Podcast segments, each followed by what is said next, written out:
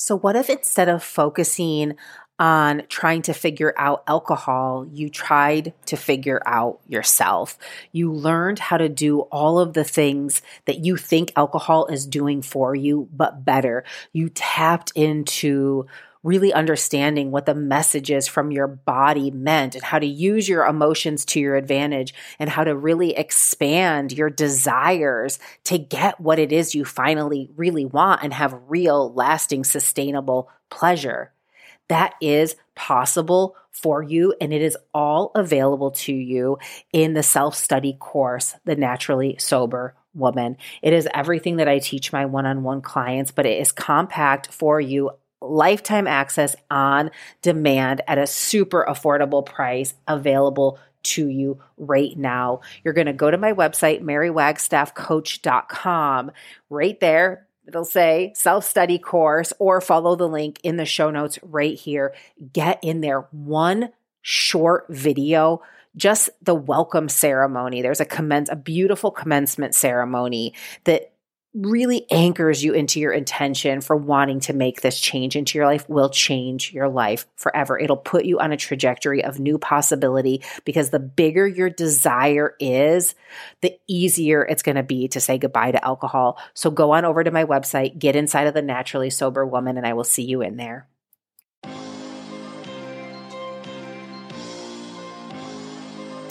Welcome, welcome. My name is Mary Wagstaff. I am a holistic alcohol coach who ended a 20 year relationship to alcohol without labels, counting days, or ever making excuses.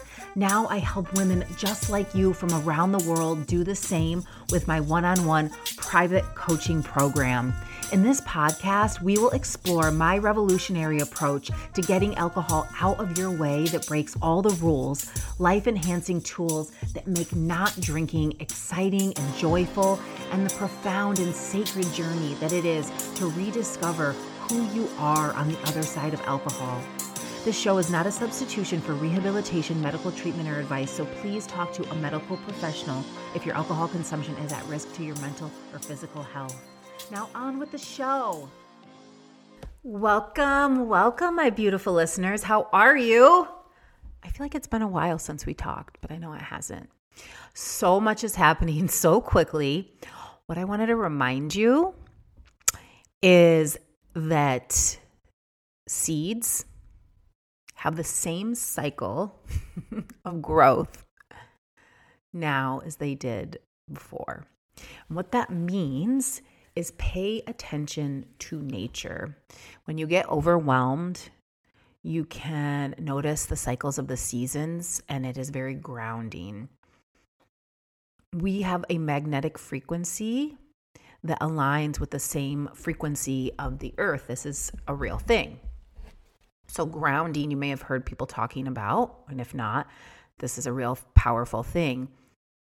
When we connect to the outer elements, with our physical body and our senses, it realigns our nervous system in a way where we don't have to really intentionally think new thoughts. We just shift our focus, but also our cells are vibrating at a certain frequency. Our, our body is made up of light, sound, water, vib- and it vibrates, it's energy. So when you connect with the the the essence of who you are, which is organic material, right? You're not a computer. Um, which is why when we are so connected to that which we aren't naturally, we easily get overwhelmed. It easily creates an imbalance. It easily um, takes our minds into an unknown future of, you know, potentially gloom and doom. So, what I like to do is remember that a seed is planted, and the earth thaws, and then there's a sprout, you know, a little sprout, and then a flower and a bud, and then the fruit, and then we eat it, and then the whole thing happens again. And that happens at the same rate all of the time that's not being sped up, but sometimes our mind gets sped up with emotions. Um, and the the discomfort of emotion can often seem like it lasts a really long time, where when we're feeling good, you know, we kind of overlook that. We're we're constantly searching for that, but then when we get there, it's it's here and then gone and then, you know, we might be back to kind of just heavier ways of being and one of the things that I think is really important to remember is that we are indoctrinated into a belief system. So, you know, story. So, from the day you're born, your parents teach you certain things based on cultural norms and so on and so forth. And one of the things that we've really been missing, and I, I, you've heard me talk about this is I feel like the human is evolving to emotional intelligence, which is a human liberation model. When we liberate, when we free ourselves from needing to be a certain way, we liberate the experience of being human. Um, so there's this kind of indoctrination that's really false and creates so much suffering in the world that that the goal is to always be happy. That if I'm not happy, something is wrong. But I think when we can take a step back and look at the the breadth of human emotion and not have a preference, not be um, you know, thinking one place is good and one place is bad we see this as just our experience of being alive and that that that is what it's really about is to is about experiencing and embodying these different sensations and these different ways of being and that potentially maybe we even chose this you know before we were embodied maybe i like to think about that um but without emotion and all of it, you know, not just the feel good stuff, but without all of it, everything else would be meaningless. So just remind yourself as the um as the observer and the researcher of your life, as the examiner of your life, oh, okay, now I'm experiencing this. Wow, what does that feel like?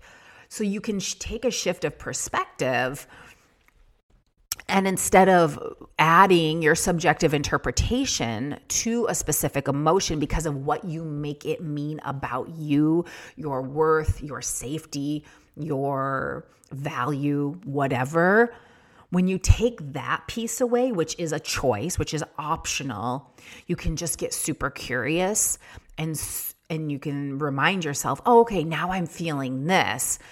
And what's really important because sometimes we can get lost in the void of despair. I know I can. I've always been waxing and waning between, um, uh, you know, bliss and existentialism my entire life, but I've accepted that as part of my experience and um, that I hope it, you know, adds value in the way of my inquisitive nature. can get a little overwhelming sometimes. But then I refocus. I ask myself, you know, what's the conversation I'm having and where am I placing my attention? Our attention is our energy. So where our oh, attention goes, energy flows. So if you're only ever focusing on the same story that you've heard so many times, like how many times do you need to watch the news and hear the same information like it's the same thing so what you have to do is just decide what you feels like the best knowledge for you and then focus your uh, precious attention on the things that you want to create in your life because life is still happening in and around us all of the time. But really taking pause to notice the feel good emotions when you're proud of yourself, when your partner or your kid or you see a random act of kindness, like really embodying that and really remembering that you know you're we are um that there's something bigger going on here that we are a part of this natural world. And you know I've talked about this before but I I feel like it's so important to remember. And that grounding piece I went up to um, this local lake up in the mountain this weekend by myself. And you know things happen so much quicker. I'm i feel like 100 pounds lighter when i don't have emmett with me because he's amazing but there's just like all of this negotiation that happens where i can take the kayak and just go for an hour and it's not a big deal but i got there and it was pretty busy like really busy and it's a pretty tiny lake there's like this beautiful mountain view um And I almost didn't go because it wasn't, you know, my expectation, but I thought, man, everyone's having so much fun. Look at this. Um, paddle boards and kayaks and little groups of floaties and um it was so cute. I got out there and like people were just randomly talking to me and saying hi. I was just minding my own business, kind of observing and reading a little bit. And um yeah, it was just so sweet to remember the vibrancy of life that happens when we're in nature and when we're not focused. Our thoughts are focused on being in nature and being in this thing that brings us joy, then in that moment, the fear doesn't even exist because we only have moment to moment. It doesn't mean you can't make yourself feel more secure and protect yourself, but reminding yourself that, like, I have this moment is the opportunity to feel however I want to, right? To choose what I'm going to focus my precious attention on. Your attention is the hottest commodity, right? So, reminding yourself who is making money off of my emotions is so important to remember because most of the time someone is, right? Like you want to be in control of that. You want to know how you're directing the the choices that you're making from your emotional state, which is why we drink, right? To kind of negate all of that, having to even figure it out. But then, like, the, the, decisions are still there, and the habitual thought patterning and, and all of that is still there. So, we are already in episode four of. So, we are already at mistake number four, which you know. We'll go back and review the five mistakes that make quitting drinking impossible. The first mistake is that there are no mistakes right? There is no such thing as right or wrong. There is just your subjective interpretation. There is no such thing as good or bad because there are 7 billion people in this world. There might be more than that. I'm not sure. I should look it up. But everyone's brain works differently. And this is really important for today's episode. Number two is strategy. You can't learn something new doing things the way that you've been doing them that didn't work, right? So you have to have a new approach, a new strategy not in the form of action, but in the form of mindset. Because if we just always change the action and the outer, like the outer circumstance, the brain stays the same, the emotions stay the same, we'll find more problems, and you know, the brain comes with you.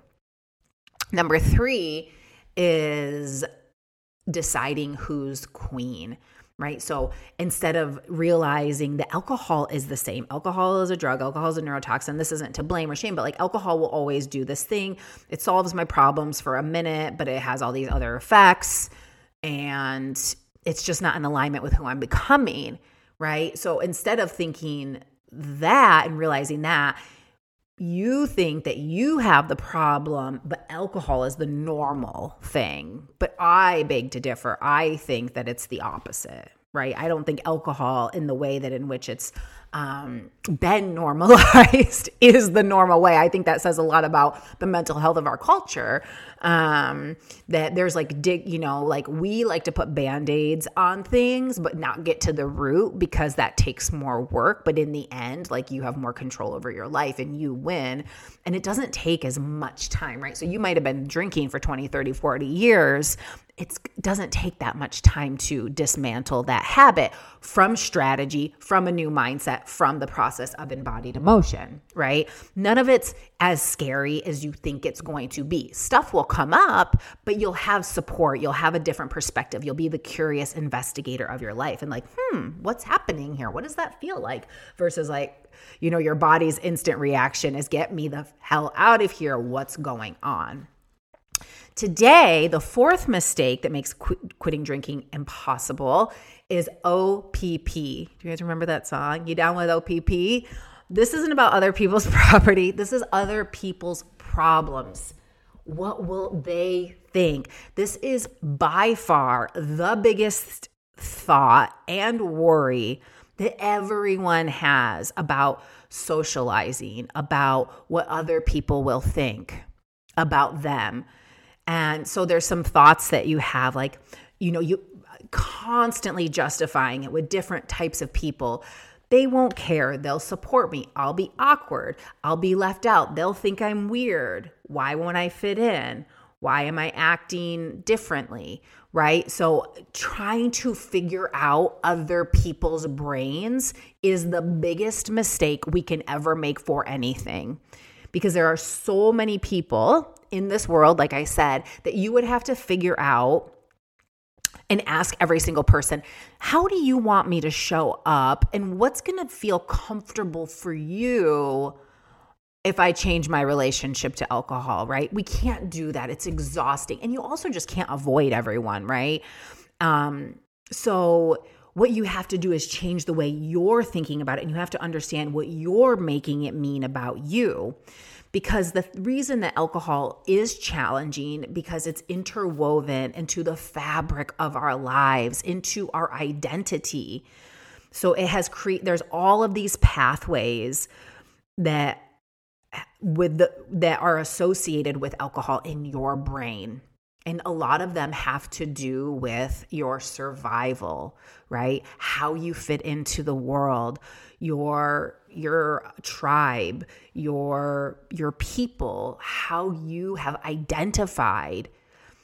But when you kind of when you get to unpack it, you realize this is just a liquid in in a bottle and if it's dictating your whole life then there's something there's something going on here right?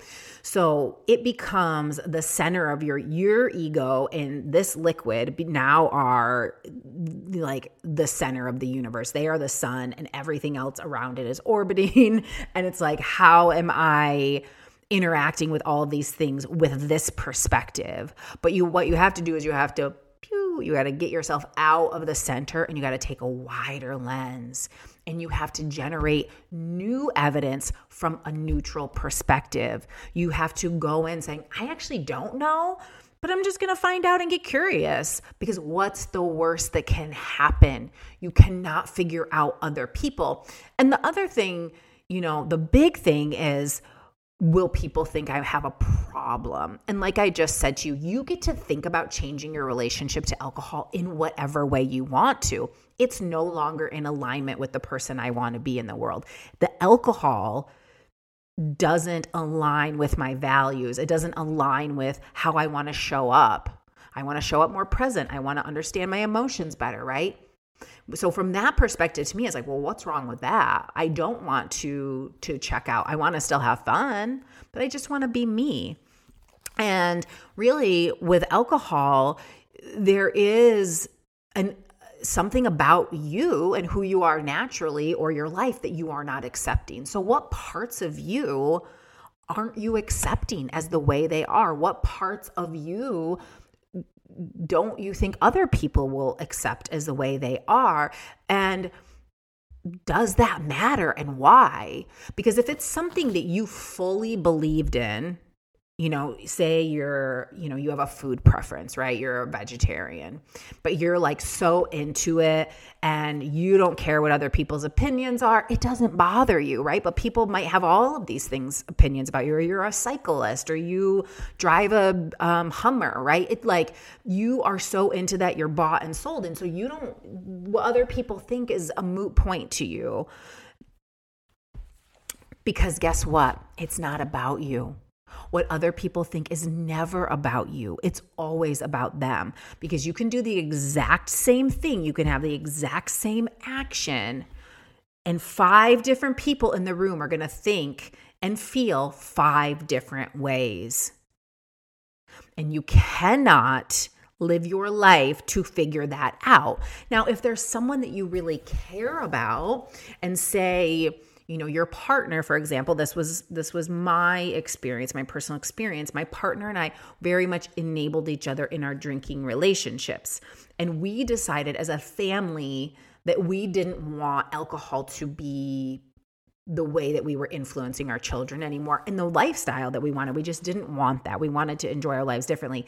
Now, he started his alcohol journey way before I did. I was in denial. um, I didn't I thought he had a problem and I didn't, right? I come to like have a completely different belief framework around it clearly. Um And what we what we decided because we had tried to quote unquote quit together was our brains are different, our experiences are different. We have different triggers, we have all these different things. We're not going to judge each other. This is the direction we're going in. Let's support each other, not say, "Hey, let's go get a drink," but not, you know, do it together. And so we had this conversation about it, right?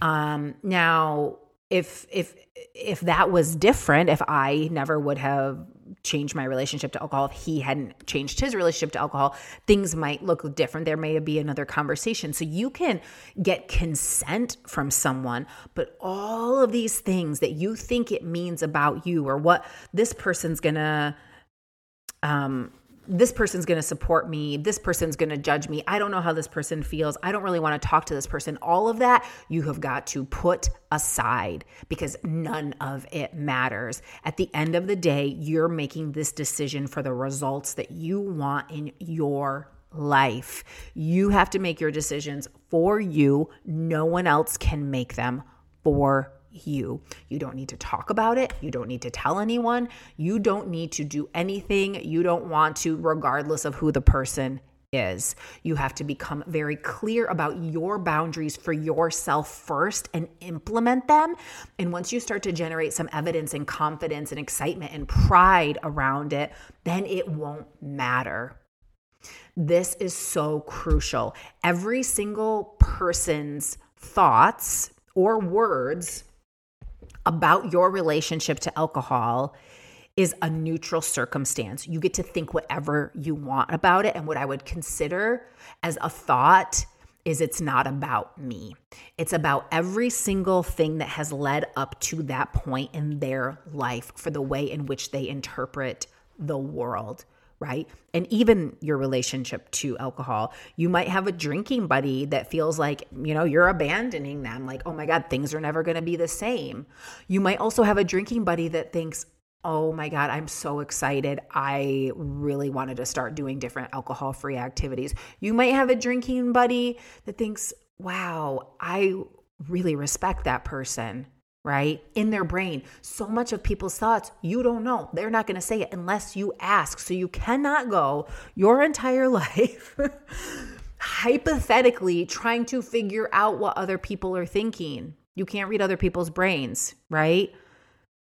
And nor should you want to. Who wants to be in someone else's brain? If you want information, you can ask, you can get consent, you can get an agreement. I mean, that's still not 100% guaranteed. I talked to very few people about changing my relationship to alcohol. I was so excited about it. I mean, besides Matthew. And when I did, I would say, yeah, I'm examining my relationship to alcohol. And 99.9% of the time, most people that I knew were like, yeah, I've been thinking about that too, because the chances are if you hang out, if you drink a lot, you hang out with drinkers, right? Now, people might not want to admit that because they're not in that same headspace. But people that drink regularly, most people have woke up on a Monday morning and said, I'm never drinking again. Why? Most people have done that, have had drinking that they regret. Now, that's optional, and I don't recommend that either. I think you can just say, oh, yeah, that's right. Alcohol does that to me. Okay, cool. Moving on. I'll sto- store that information for later. How am I going to make the most of this day? Right? Because we know shame doesn't do anything. So, when you are examining your relationship to alcohol, you have to ask yourself, what would I need to believe? What do I believe to accept myself as I am naturally?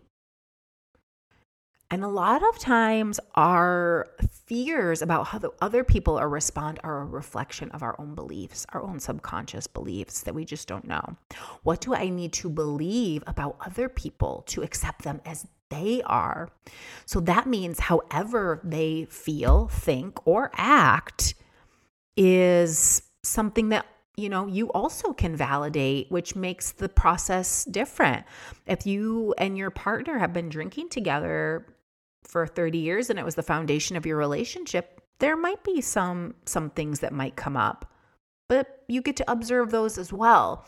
So don't create hypothetical scenarios that you have no evidence for, that you have no clue of. And guess what? People's beliefs and thinking changes all the time. So although you might feel like you really know a person, a, it doesn't matter. And B, you don't actually know unless you ask them.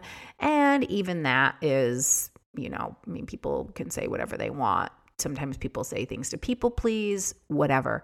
It doesn't matter. When you show up with confidence and you show up not making it a huge deal, it's only a big deal in your mind. No one else cares. People are more worried about where they're getting their next drink. So remember, OPP, other people's problems, your relationship to alcohol and what other people think is their problem and not yours. If you want to have a conversation and try to validate it, if someone comes to you with concern, go for it.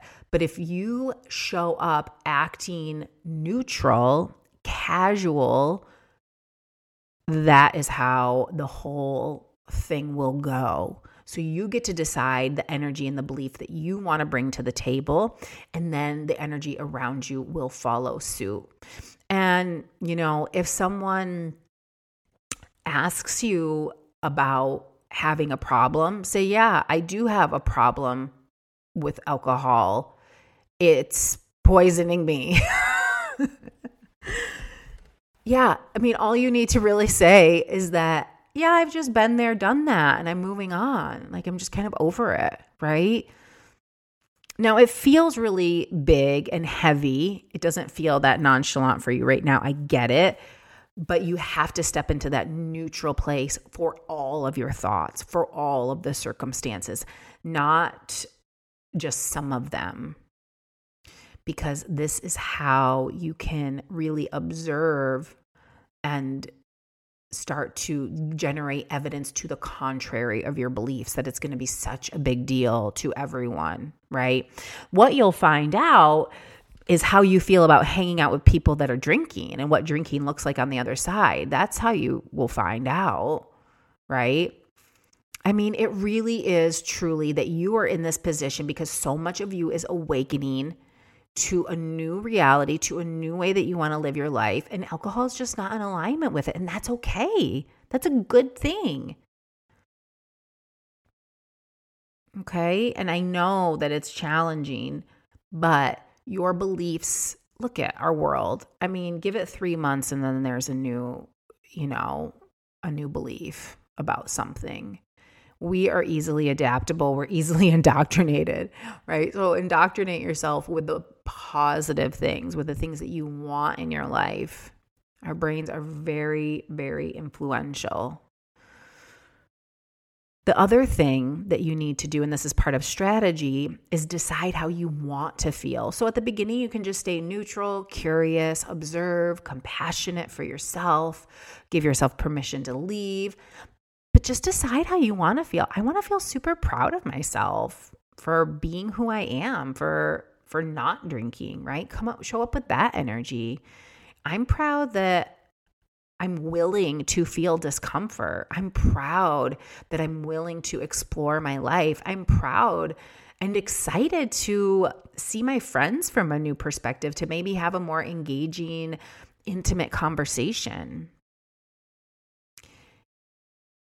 It's never about you.